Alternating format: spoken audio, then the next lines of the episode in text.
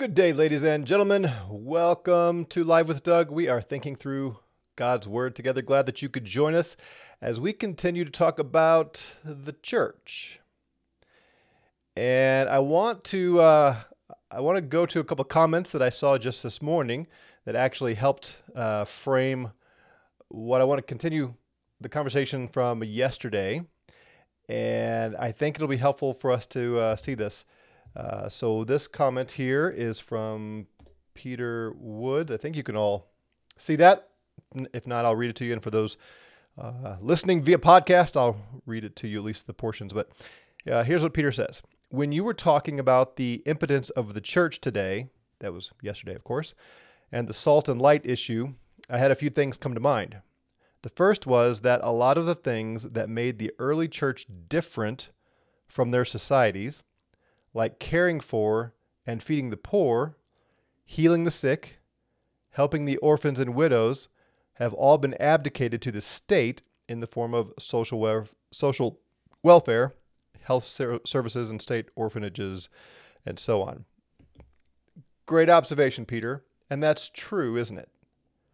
When uh, when uh, a child, a young you know child loses his or her parents, uh, the state takes over at this point uh, in most nations today, and they provide a home, whether it's foster care or or whatever. Um, when when a well, uh, it's going to go down a different path there. Um, widows are not. I don't know if they're really taken care of, but in our day to day, well, there's life insurance right? So if, if a woman doesn't work outside the home, then a hopefully her husband has life insurance.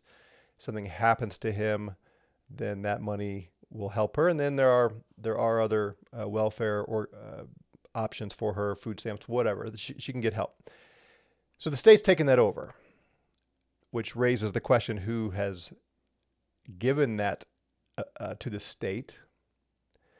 But here's here's what I want to focus in on for this conversation. Let me let me go back to uh, the scripture here that we looked at, and this is not an exposition of this text. It, it would be worthwhile to go through and see how this fits into the whole Sermon on the Mount, but I think we can at least get a general sense of Jesus' intention here without too much diving in.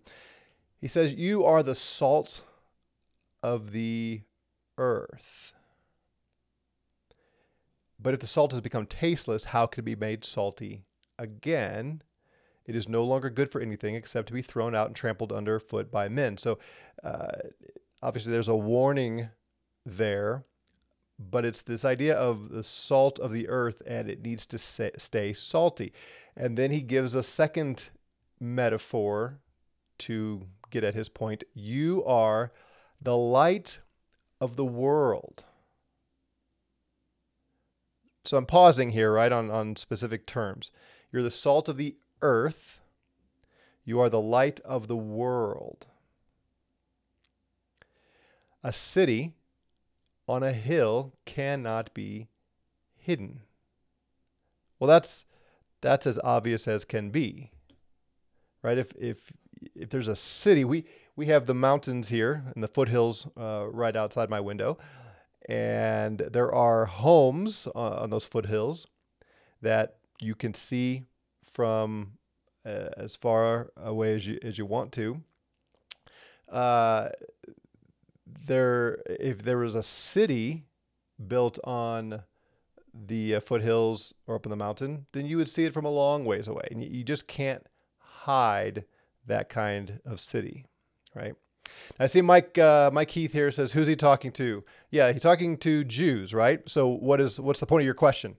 Um, are you going to suggest this doesn't apply to the church, or what? Uh, what's the what's the reason for that question? Clearly, he's talking to uh, Jews and pointing out uh, he he's got disciples following him. He goes up on a hill. This is a, what we call the Sermon on the Mount, and he's he's teaching these disciples there. So, uh, explain yourself, Mike. What uh, what's the reason for the question? So, uh, you're the light of the world. A city on a hill cannot be hidden. You're going to see it from all around. Uh, nor does anyone light a lamp and put it under a basket. No lamps are to be out on display uh, to give them uh, to, to give light to the room. You don't put under a basket, you put on a lampstand, and it gives light to all who are in the house. And it says, Let your light shine before men in such a good way that they may see your good works and glorify your Father who is in heaven. All right, so um, if this applies to Christians, and maybe Mike is going to argue it doesn't, but if it does, and I believe it does, I believe the Sermon on the Mount would apply to the kingdom. I think that's what he's doing in the Sermon on the Mount is ex- describing what the kingdom is going to look like that he is bringing into uh, into the world. Um, uh, all right, yeah, I just I don't want to. Uh, all right, let me give you this much because I just by those questions raised, you're some of you are going to be distracted. So, here's here's the broader context. When Jesus saw the crowds, crowds of Jews, he went up on the mountain. After he sat down, his disciples came to him. He opened his mouth and began to teach them. Blessed are the poor in spirit, for theirs is the kingdom of heaven. Blessed are those who mourn, they shall be comforted. Blessed are the gentle, for they shall inherit the earth. Blessed are those who hunger and thirst for righteousness, and so on. Blessed are the peacemakers. Uh, blessed are those who have been persecuted for the sake of righteousness, for theirs is the kingdom of heaven. Blessed are you when people insult you. Rejoice, for your reward in heaven is great. Uh, and so on. Then he gets to the passage that uh, that I just read. He talks about he didn't come to abolish the law, but to fulfill it. Whoever then annuls one of the least of these commandments and teaches others to do the same shall be called least in the kingdom of heaven. Whoever keeps and teaches them shall be called great in the kingdom of heaven. If your righteousness does not surpass the scribes and Pharisees, you'll not enter the kingdom of heaven. And so on. Uh, we get to the end of the Sermon on the Mount. And he describes the. Uh, uh, oh, there's, there's there's so much here. All right, yeah, I'm just I'm not going to take the time. uh, Mike, you you obviously have something you're getting at there, and just lay it out, man. Don't uh, uh, don't keep asking questions like that. All right, so the imagery here is salt is to permeate the earth. The light is seen from afar. The, the city is seen from afar. The light gives light to the whole lamp, a whole room. So, if this applies to us in some way, then going back to Peter's statement about how we've given over the uh, care for the poor and the widows and those sorts of things um, to the to the state, to social structures, whatever. Here's my question. All this to get to this question: Is that the only uh, intention of being salt and light and being the city on the hill. And, and let me uh, let me add to it here. Uh, so the follow up, uh, not follow up, but a, a, second question by uh, Prepped for Eternity Homestead says, in my experience as a denominational pastor, I think many believe that they, we, are being salt and light by giving to missions both at home and abroad. On occasion, we may send the youth or even some adults on a mission trip all the while stepping over the needs of our local area. Missions are good, but our systems in some denominations have allowed our spiritual conscience to be soothed. So, again, it's needs. Right? You've got the poor have needs, widows have needs, orphans have needs. And Prep for Homestead, Prep for Eternity here saying we can give uh, we can abdicate our role as being salt and light by giving to instead of the state, we're giving to the church, the organized church, the institutional church, the the leaders of the church, the pastors, the ministry directors, or missionaries, whatever missions organizations, and we let them meet the needs of of the people. So my question is, is that the only role that we are to have in the world is meeting needs. You've got spiritual needs where people are lost, living in darkness. They need the light of the gospel. And I'm certainly in no way minimizing that. Uh, if you're talking to an unbeliever, that's probably the most important thing that you can do to show love to them is tell them about Jesus. So we've got the spiritual needs and we have temporal, physical needs of those who are downtrodden, those who are poor and, and sick, and that kind of thing. Is that it? Is the kingdom of Jesus, uh, does it matter if you're an architect or an IT guy or a web developer or a chef? Are those things worldly? Are they uh, just, is work a necessary evil? Is it, in other words, obviously I'm going for something here, right? I think, and, and I'm, I want pushback. I want to dialogue about this, partially because I want to refine my own thinking and and maybe refine yours, but also I'm trying to trying to find the best way to articulate some of these things because I find the more I talk about them, uh, it's it's a really difficult concept for some people, a lot of Christians, to grasp because we have either been taught overtly or um, covertly that the idea is to get people to accept Jesus and then just hang on and survive until either the rapture or you die and go be, go to heaven. And what you do in between, you're just trying to stay out of trouble, be a nice guy, and go to church on Sunday, be part of the institution. But your what you spend so much of your time doing is really irrelevant to the kingdom of Jesus. Uh, I'm thinking, by the way, this is a good, good just commercial here. I'm thinking uh, I got some feedback on uh, doing the manhood study.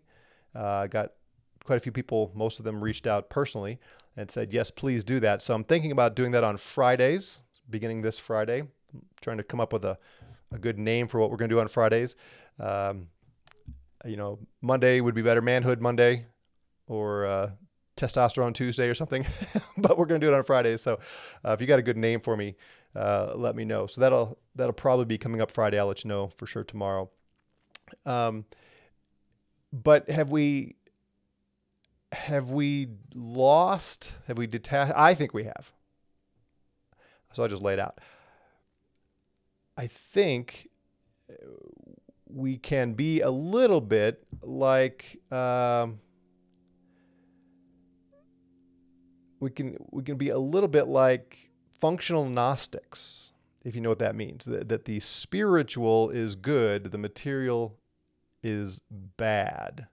Peter says, what I was trying to do was give good examples of good works. Yeah, and I, I'm not, I'm, I'm not at all trying to uh, push against what you said. I think the church ought to be doing those things, and it's a worthy discussion about can the church take back responsibility for those quote unquote mercy ministries. So I'm, yeah, I'm not disagreeing with you. What I'm trying to do is say, do our good works only apply to needs? And I'm persuaded from the scripture that no, our good works include everything. Jesus is Lord of all. Uh, all things were created so that Jesus would come to have first place in everything. Uh, if you have read my my book Exalted, um, I unpack this much more, but just here's here's what I see as the purpose statement of the universe. Jesus is the first, uh, sorry, Jesus is the image of the invisible God, the firstborn of all creation. That idea of firstborn does not mean he's the first one given birth. Firstborn is the Old Testament picture of the, the firstborn son was the heir of the estate. When Abraham died, Isaac becomes the head of the clan, that kind of thing. Uh, Isaac, his firstborn son Esau, should have been the heir of Isaac's estate. But remember, he sold his birthright to Jacob, and that came back to bite him. So Jacob then becomes the father of the clan of Israel as the firstborn son. He, he wasn't actually born first, but he received the firstborn blessing. That's what firstborn's getting at. Well, Jesus is the firstborn of all creation. Uh, look at uh, Hebrews chapter 1. In these last days, God has spoken to us in his Son, whom he appointed heir of all things, through whom also he made the world. What's the all things that Jesus inherited? The world. The whole world. Not just heaven, not just the afterlife. He's the heir of the world. It's his, it belongs to Jesus. Now, currently, we're the salt of the earth. We're the uh, we're the light of the world. Uh, so back to Colossians, he's the firstborn of all creation, for by him, that is by Jesus, all things were created, both in heavens and earth, visible and invisible, whether thrones, dominions, rulers, or authorities. All things have been created through him and for him. See, this is this is universal language. This is widespread, broad language. If it exists in heaven or on earth, it was created through the Son, Jesus, S O N, Son, and created for the Son. He goes on with a little bit more, and then here at the end of verse 18, everything is created so that he, Jesus himself, will come to have first place in how many things? First place in mercy ministries, first place in missions work, first place in evangelistic work, first place in some building on Sunday morning. No, no, no. What Paul says is he's the firstborn so that he will come to have first place in everything. That's that's everything. right? That's what we're to be about is giving Jesus first place in everything. That includes IT work. That includes civil engineering and medicine and politics and farming and housewifery and raising our kids and education. Whatever you do, engineering, whatever you do, you're to give Jesus first place. It was created as part of Jesus's inheritance. I think sometimes, you know, Jesus said, My kingdom is not of this realm. That's why I'm not standing up to you, Pilate, to, to fight you. But did he mean it's not in this realm? Kind of like he said to his disciples, they're in the world, but not of the world. And Paul did say our citizenship is in heaven, but in the context there in Philippians, is that intended to say you have no real purpose here in the world accept accept Jesus, try to convert others and and survive, hang on and and be nice until the end. I don't think the rest of the scripture bears that out. Going back to the original commands given to humanity, rule and subdue this, this earth. Has that been revoked? I don't think so. I think Jesus coming has given us the ultimate goal of ruling and subduing this earth. It's His. We saw that kind of thing over and over again in our study of Isaiah. Uh, remember, the, the child is born, the son is given, and he's taking the government of the world on his shoulders. When this child comes, and of course he came 2,000 years ago, he took the government on his shoulders, and his government and his peace will never stop increasing That's you're going to sing that. You probably have already sung that this Christmas season. You're going to sing that uh, in the upcoming weeks at in different gatherings. Joy to the world. That whole song. It's not really a, a first coming song. It's a it's a um, it's building his kingdom song.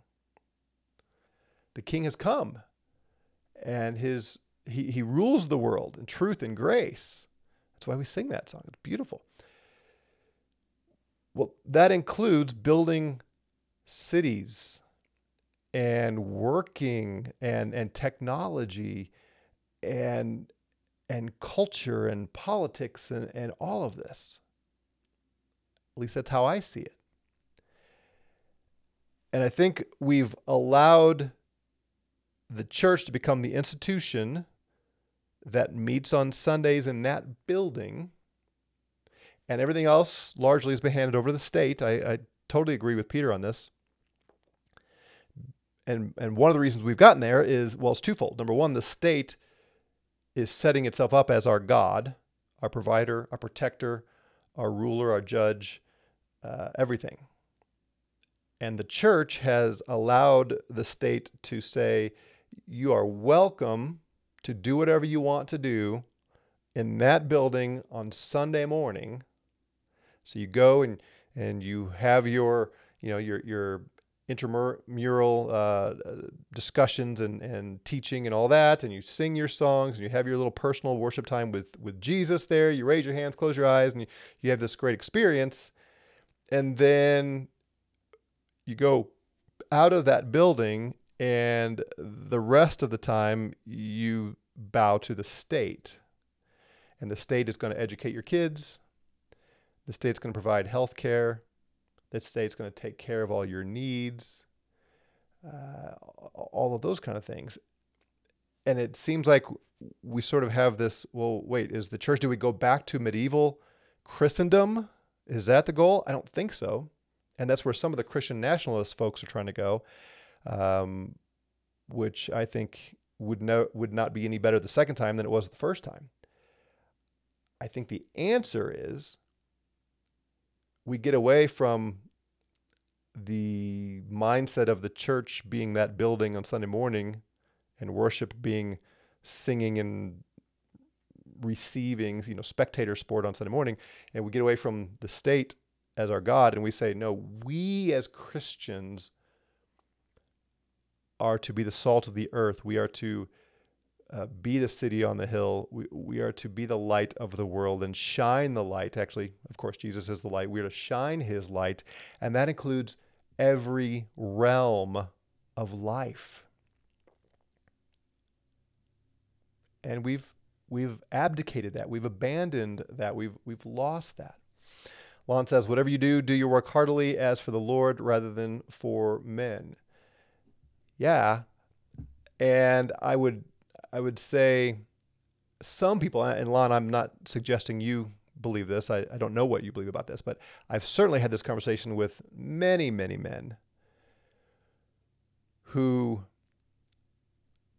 would say, yes, my my work in as an architect, for instance, I don't know why I keep bringing that up. I'm just pulling an example, but my work as an architect, I need to do that for the glory of Jesus meaning I need to do a good work, need to do a good job. I'm a man of integrity and I am going to do this faithfully.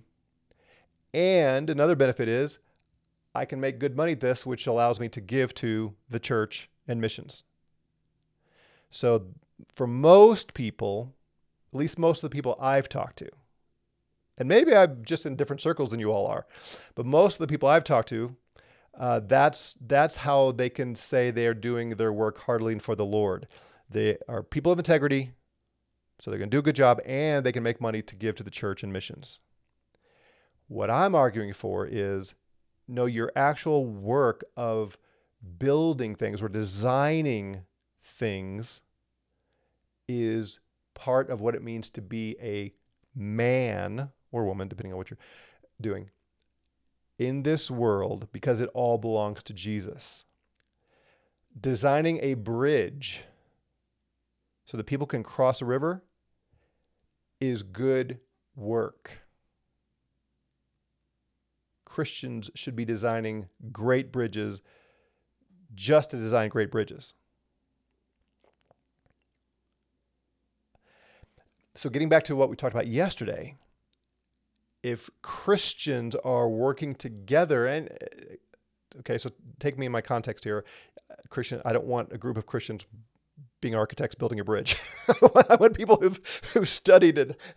You should not have me participating in uh, in dr- drawings for a bridge. So that's not what I mean. But as we gather and assemble as Christians, not just on Sunday morning, but in in general, and say how how can we love one another in this world and and pursue everything in life together as impacting this world that Jesus has inherited for his good. And this may have been, I mean, Peter mentioned two kingdoms. If you, you should all read the rest of his comment there.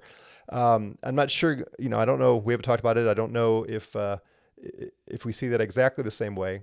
I think we probably, at least in the, in the same zip code there's the kingdom of, of Satan and there's the kingdom of the Son, the kingdom of darkness, kingdom of light. We are in the kingdom of light, and we need to bring that kingdom of light into the world, shine it on the world. And that's everyday life. That is not simply going to a service on Sunday morning or taking care of the poor. Everything. We are to bring the kingdom of the, the Son of God, who is the heir of the world, into every aspect of life. It's his world. Paul said, We are tearing down everything. We're taking captive, taking prisoner every worldview that sets itself up against the knowledge of God. Did that die out with the apostles? I, I don't think so. If we get away from seeing church as the meeting and the meeting place on Sunday morning, instead being the people of God living life together, life in the world, life in every aspect, we can impact all of it. And it's better for everybody. The kingdom of peace, the prince of peace, his kingdom expands and everything is is better because it's submitted to Jesus. Anyway, our time is up. Uh, think about it. We'll talk more tomorrow. Uh, I am curious if you have thoughts. Um, well, anyway, yeah, just leave me comments and uh, yeah. All right, I'm gonna go. Think about it. We'll see you tomorrow. Take care.